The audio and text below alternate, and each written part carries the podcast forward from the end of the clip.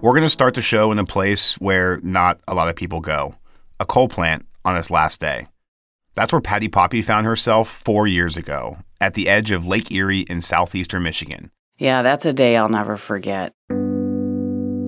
After 67 years, the last coal train had just arrived at the Whiting coal fired power plant. And as a senior VP of the utility that ran that plant, Patti was there to pay her respects. We went down into the control room uh, for the final moments, and uh, it was a little bit, and I'm not being dramatic here, uh, it, it, was a little bit like a hospital room uh, in kind of an end of life moment where the alarms one by one came in, and uh, one by one, the senior shift uh, supervisor and the senior operator um, disabled the alarms.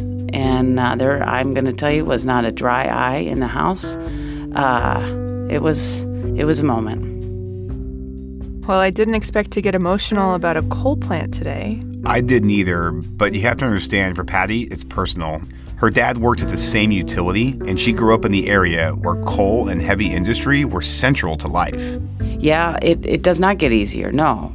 Now, as a leader of Michigan's biggest utility, Consumers Energy, this was the reality that she had to reckon with every day. Last year, consumers went all in on the energy transition. They're closing all of their coal plants, and they want to meet 90% of demand with renewables, batteries, and efficiency by 2040. That's a huge deal in Michigan, where coal still looms really large in the energy mix.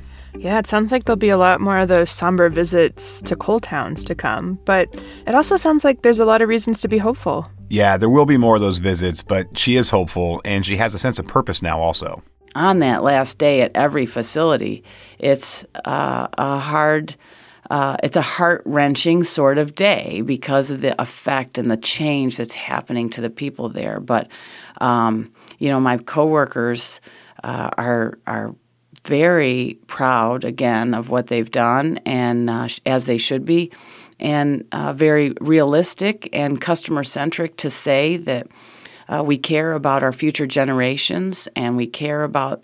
Um, uh, making sure that we can, on at the end of our days, look back and say we did everything that we could uh, to protect future generations from the effects of climate change, and that just supersedes and gives us a higher order purpose in these tough decisions. But on the day of, you can bet it's it's a it's a tough day for the people who are uh, so deeply affected by the change. Going all in on a climate strategy, it was a huge transformation for Michigan's biggest utility and for Patty too.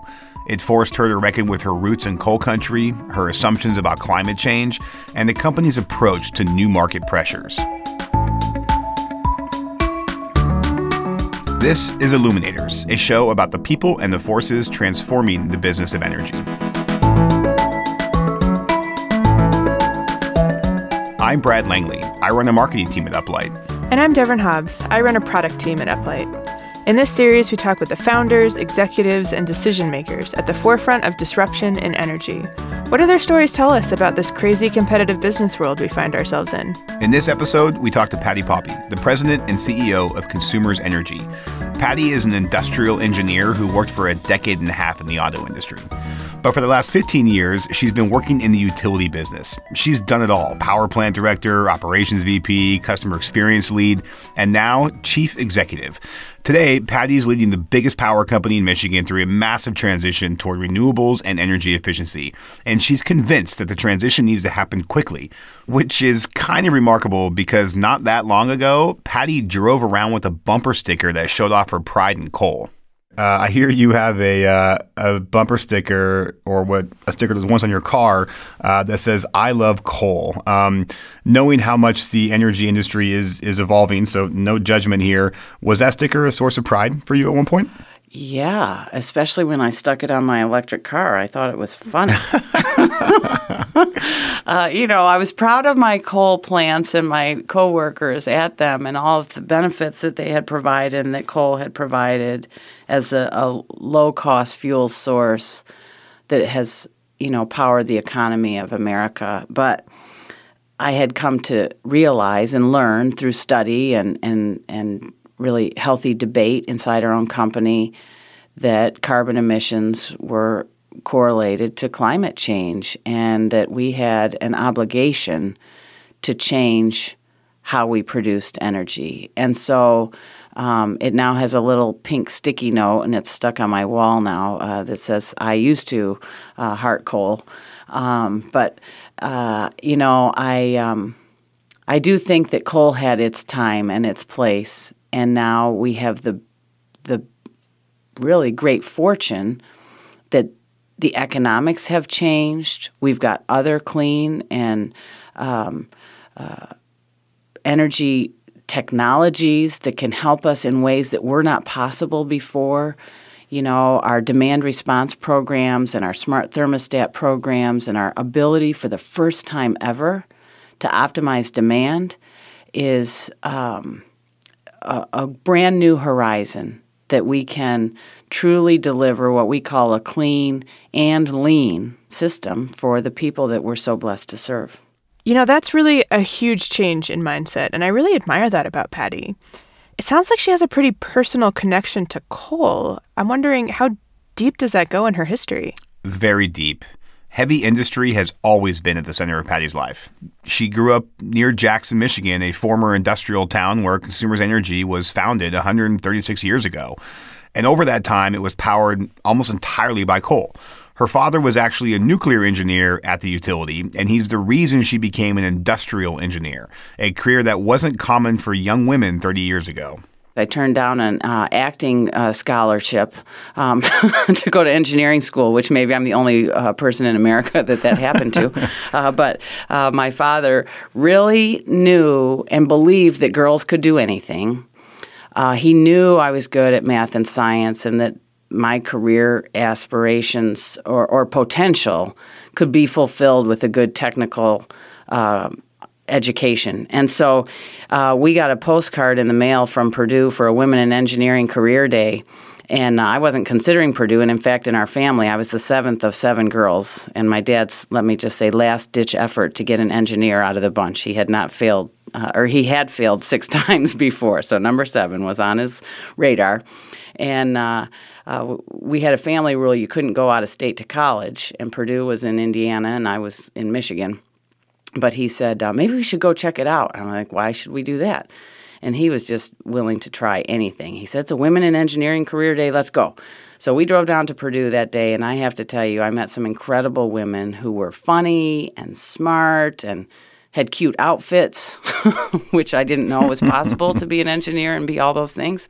And uh, as a 17 year old, it, it, had left quite an impression on me, and, and it definitely caused me to choose Purdue and engineering. And uh, when we came home with a Purdue sweatshirt, uh, my mother knew the the uh, the rules of the game had just changed, and we had a new program in town.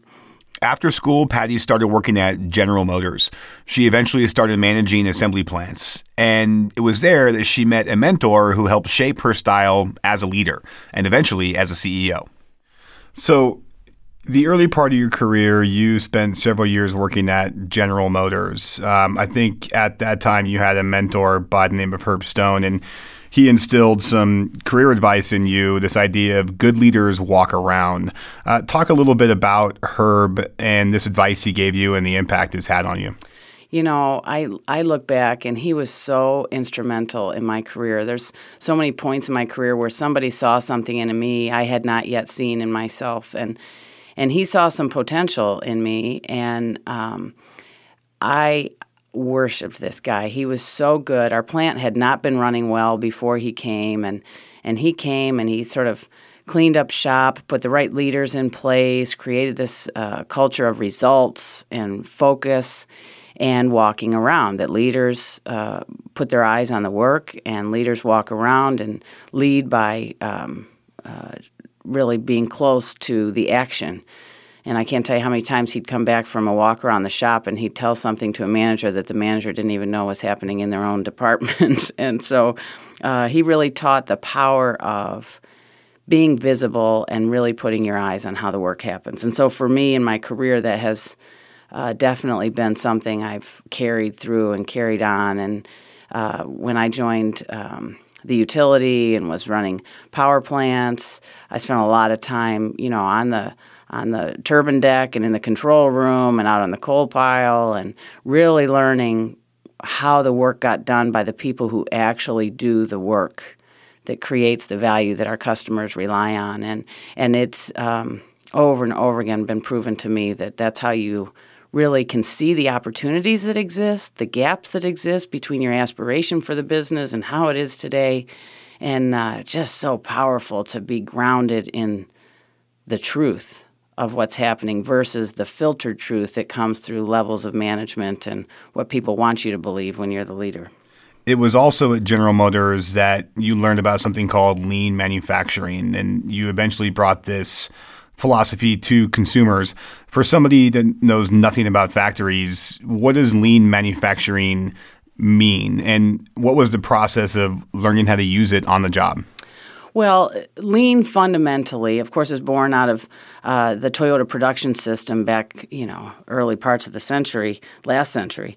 Uh, but um, it really is about high quality at the lowest cost.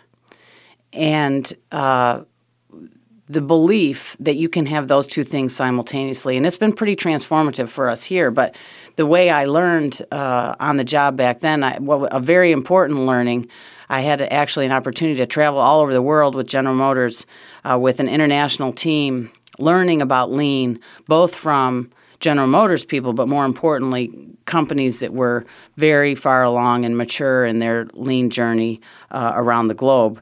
And um, really learning that the techniques people often talk about lean tools and techniques. You'll hear things like kaizen or six well six sigma is a, a, a parallel path to lean but you'll hear uh, kaizen you'll hear 5s you'll hear standard work and a lot of companies get lost in the tools. And what i learned on that trip around the world was that the heart of lean is actually a core set of principles uh, and those principles are about open communication, problem solving, uh, frontline employees being able to own their work and design their work and make decisions uh, at the point of activity.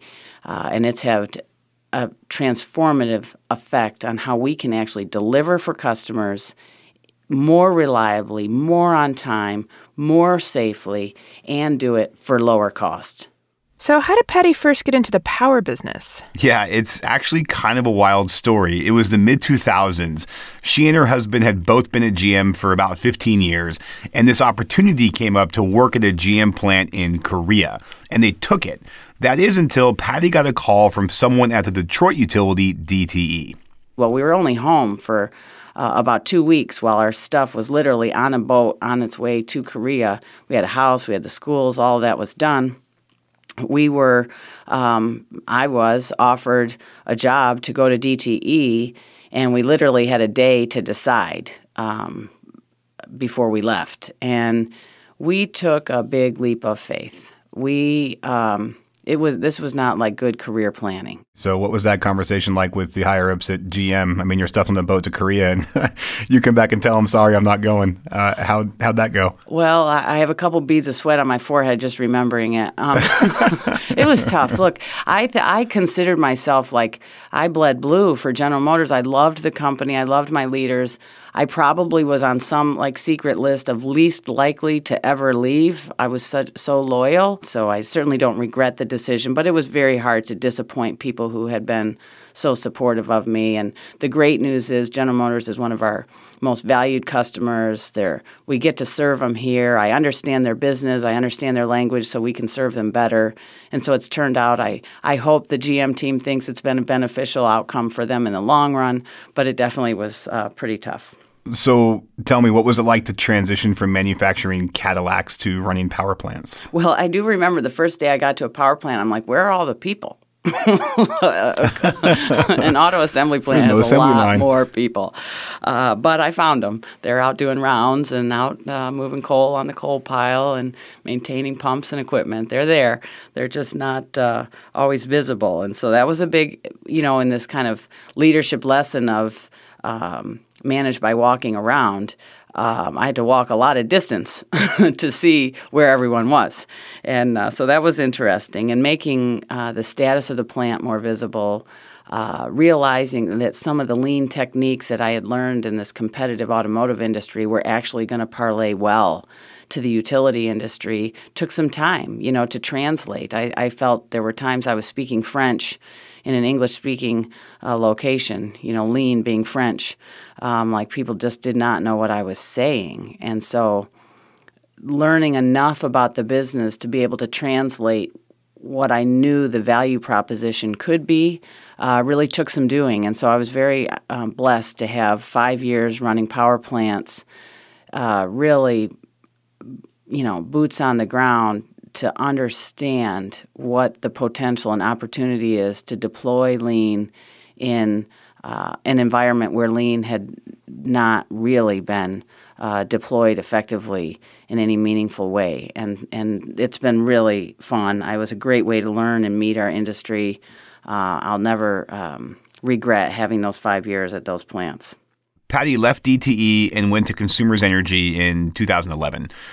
While there, she touched every area of the business engineering, maintenance, billing. She ran the customer experience team and then distribution and transmission operations. And now, of course, she runs the whole company. Patti carried the principles of lean manufacturing to those teams in the early years, but it wasn't always easy. She often had to prove her ideas to skeptical workers on the front lines, but she'd been on the front lines for decades, so she knew exactly how to handle it. You mentioned you were speaking French in an English speaking uh, areas, trying to get people to understand lean manufacturing. Uh, can you think of any examples of conversations you had where that crystallized for you and you just struggled to convey the benefit of this, this new approach? I definitely can think of a time. I remember being up in the control room at one of the plants, and I had asked the manager, um, I'm like, look, what's a critical metric? I just want to show you the power of visualization and, and visual management. Just give me one metric that's really powerful. It says furnace exit gas temperatures. I'm like, okay, great. Let's chart it. We're going to put a chart on the wall. We're going to have red, yellow, green zone on the chart. It's going to be a line chart. And each shift is just going to take a marker, make a mark on the chart, and tell us what the furnace exit gas temperature was that day and if they took action because they were in the red, yellow, or green zone. They, they were like rolling their eyes this is the stupidest thing we've ever done. Please, lady, go put your energy somewhere else. well, we, something funny happened with that little chart on the wall.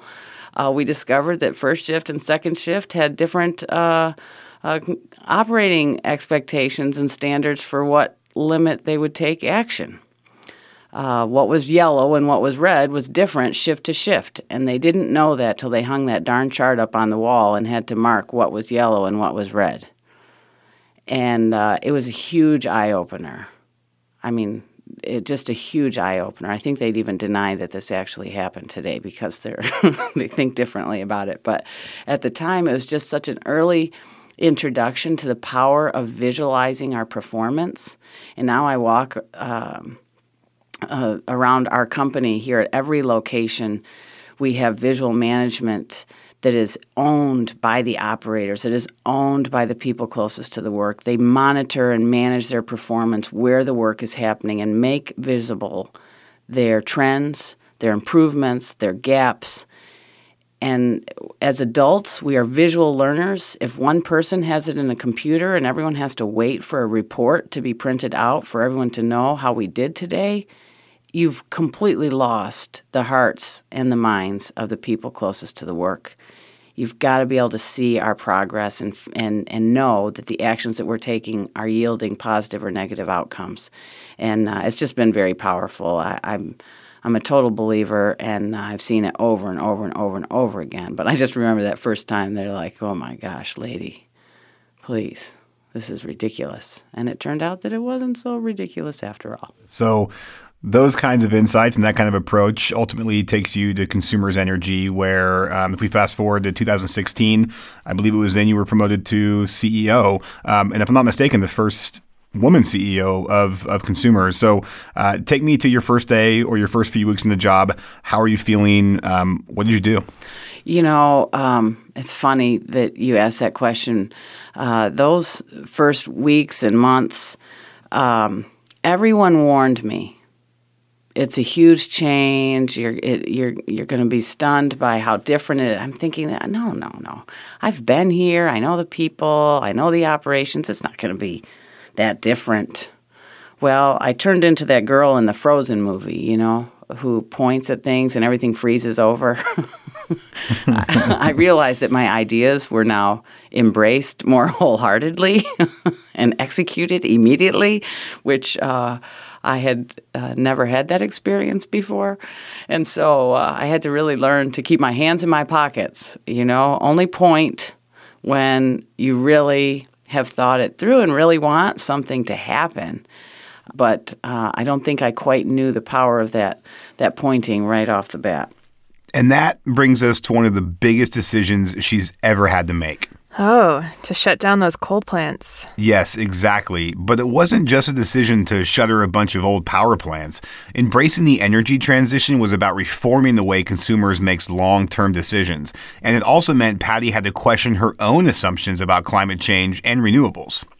I, I bought into sort of the uh, denier um, uh, uh mantra that you know it's alarmist, it's extremist. There's no causation. There may be correlation, but you know the statistics are not on the side. But then when we actually had the debates internally, when we actually did our homework, when we actually studied um, uh, the the scientific community's work, and and really looked at the results of the studies objectively um, and quite constructively, we really came to terms with um, the the overwhelming evidence of the science, and that we could no longer just kind of stick our heads in the sand and, and live in this um, sort of world of denial without a basis. And and so we really we've we've made a big uh, transition here.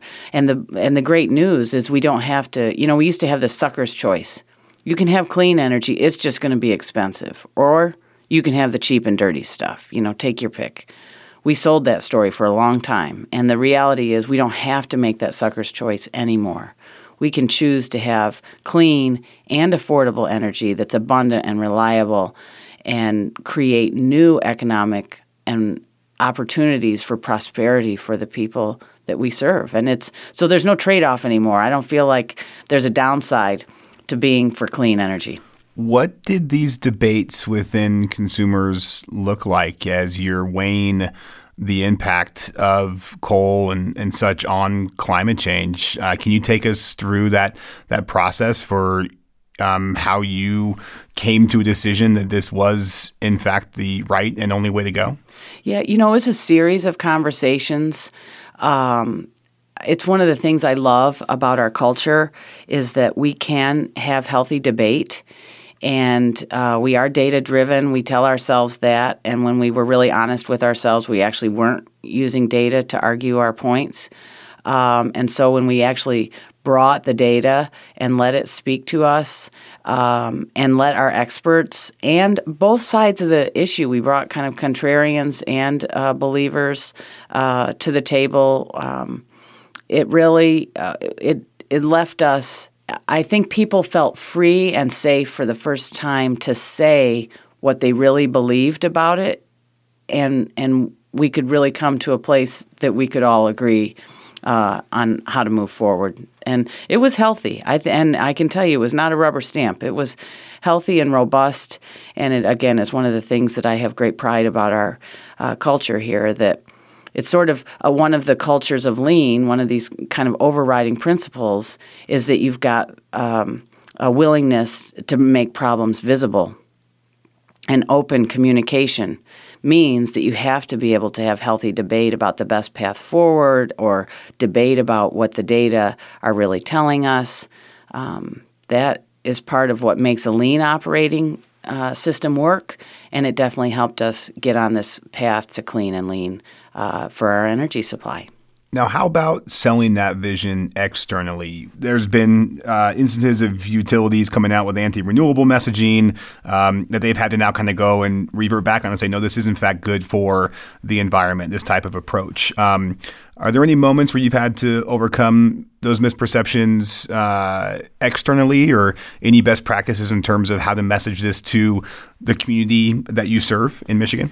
You know, I, I suppose I might um, suggest that some of the hardest critics are inside the industry. You know that um, uh, we we've relied on physics for a long time, and it's hard to say to ourselves we're going to believe in a future that's never been true before. And it takes real um, commitment and tenacity to stay true to a future that you're creating uh, that isn't true today that um, has been a challenge for us, I would say. Um, there's a lot of believers, don't get me wrong, we get a lot of uh, positive uh, response um, from some very technical, very competent physicists. But, you know, there's uh, the quick answer for people are, you know, is that whole adage that clean energy is more expensive and it's not as reliable, and and we're just unwilling to accept the previous barriers because technology has changed. There's new uh, tools and techniques that are uh, ready. Prices have improved, and so it's been really interesting for me to find that our biggest de- detractors, um, I sometimes say, are the people who know too much uh, that it's hard to believe. And any great innovator has faced that disbelief. You know, um, in the creation of the automobile, nobody thought that uh, it, it, was possible for every you know person to have a car uh, that would be reliable, but it was true because there was a handful of innovators who committed to a future that wasn't true at the time.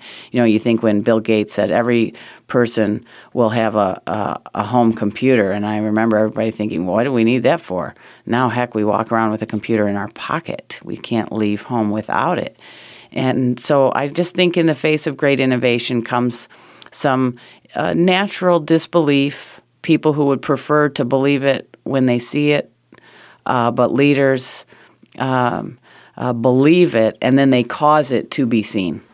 All right. You know, executives love the opportunity to talk about these grand visions for the future and all of that. But these are hard decisions. What about decisions that might put some people out of work? Yeah, it's an important question. And it actually brings us to the moment we heard at the top of the show. As these coal plants start closing, Patti needs to be out front with big ideas but she also needs to be sympathetic to the people being affected by it. She almost has to be a grief counselor and a job counselor at the same time. So you've come to this strategy of clean and lean, and now comes the difficult task of executing it. And one of those hard things you have to start doing is shutting down those coal plants. Um, I think it was right around the time you became the CEO of Consumers that it was time to shut down one of those coal plants. Um, and I think you ultimately went and saw the workers there at that plant um, as that happened. Can you talk about that story? Yeah, that's a day I'll never forget. You know, uh, somebody sent me a picture the night before uh, of the last coal train being delivered to our Weadock plant, and um, uh, or our whiting plant down in Luna Pier, Michigan, and uh, they knew I would care. Like they knew that would matter to me, and I was just like, it just struck my heart, and I thought, okay, wait, wait a minute. I don't know what's on my calendar tomorrow, but I'm not doing that. I'm going to Whiting, and so uh, I hopped in my car and drove down and. Uh, got there and, and I wasn't sure what I was going to find. I was not sure what the mood of my coworkers was going to be on that day. It was the last day of operation at a plant that incidentally was on a record run is actually now in the history books of having had the longest one of the longest consecutive runs of all power plants um, in the history of the country. Uh, they were on that run on that day. We shut them down, you know, in the midst of a record run uh, I wasn't sure what we were going to find, what I was going to find. And um, my coworkers were not angry, they were proud. They knew that they had uh, fulfilled their duty. I asked, we kind of gathered in the cafeteria. There's maybe about 50 of us there on that last day and, and I asked the group, how many of you are retiring tomorrow? And about half the room raised their hand. And, and what that told me is they had organized their lives around that day. They had organized their lives around fulfilling their obligation and their duty to serve the people of Michigan. Um, they were proud of what they had done. Um, and they were thankful that the company was working with them to make sure they were prepared for that retirement. The rest of the group all had assignments somewhere else in the company. And it's very commendable that you're able to find jobs for the people that want to stay in the industry. I got to think that it's tough as well to to be retrained or to teach a new set of, of skills to people that are so used to doing something one way. Um, can you talk through the programs or processes you have in place to retrain your workforce to be more focused on renewables um, and clean energy rather than coal? Well, the good news is we have, you know, um, uh, a lot of uh, options across the company, not just in energy production. So our distribution system um, is increasingly um, intelligent. It's certainly increasing. It's large. It uh, needs uh, it's increasingly demanding of uh, work and uh, repair and uh, rebuilding. And so, a lot of the skills that uh, our power plant folks uh, have and have gained over their careers are applicable in other parts of the electric business, not just in, in power supply. And, and as we all know, there's significantly less jobs in um, uh, wind production or solar production, but there's lots of jobs um, in our electric distribution business, and with our uh, you know our, the age of our workforce, we have uh, just increasing demand for talented uh, team players who are part of the consumer's family, and so because we that's part of the reason for the timing of the plan that we can't close all the plants tomorrow because we have to actually transition and prepare both the people and we have to prepare the um, communities and the effect that the closure of those plants has on the tax base and the local schools. And we have to prepare the replacement energy supply uh, in the form of uh, my favorite version of energy waste reduction and demand response, actually utilizing technology to optimize demand for the first time so that we don't have to build anything to replace the power plants. And so um, I just think the timing uh, is truly driven by certainly preparing our coworkers, giving them lots of advance notice so that they can be reskilled, but also other aspects of this transition needs time to make happen.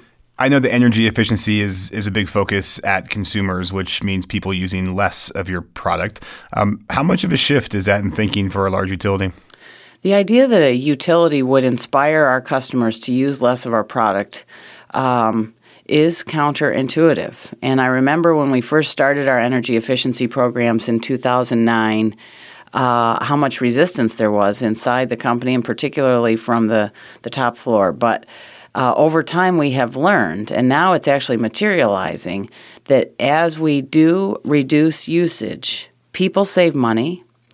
I say all the time they also save the planet. The cleanest kilowatt is the one they never use.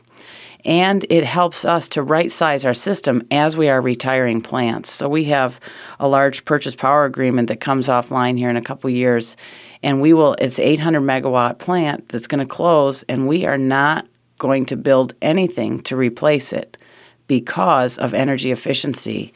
The, the the value is being realized as we speak. And so, our goal through energy waste reduction, both energy efficiency and, of course, optimizing demand and demand response, is to prevent building a total of three power plants as we're retiring our old coal units. And um, that's awesome. And the economics can work because we can right size the fixed costs that are associated with the variable demand. Was there was there a certain moment that you were convinced that using less was the way to go? Was there any internal wrestling or internal debates about that as a go forward direction? You know, it's funny. I think my um, uh, background and training in lean and industrial engineering uh, made it very obvious to me that eliminating waste was always a good thing. And so there was no, I, I never took convincing. It always uh, was good. And frankly, here in Michigan, we've got a great regulatory construct specifically on energy efficiency that motivates and incentivizes the utility to do the right thing that's both in the best interest of the customer who participates in the energy efficiency program and all customers, in that all customers are not now paying for the new plants. And so um, it, it, has proven itself out. The, the philosophy, the concept here in Michigan has actually materialized in real savings uh, for people uh, broadly and then specifically the people who participate. So the math works, and uh, I think that's a good thing.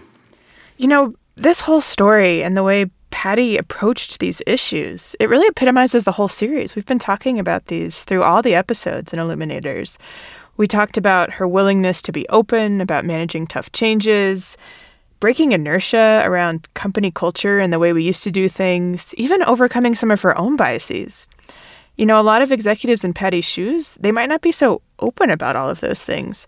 And some might not even see it or want to see it. That is exactly right it also comes back to Patti's sense of obligation. As you can tell, and rightly called out, she feels a sense of obligation for the people in coal who've built Consumers Energy.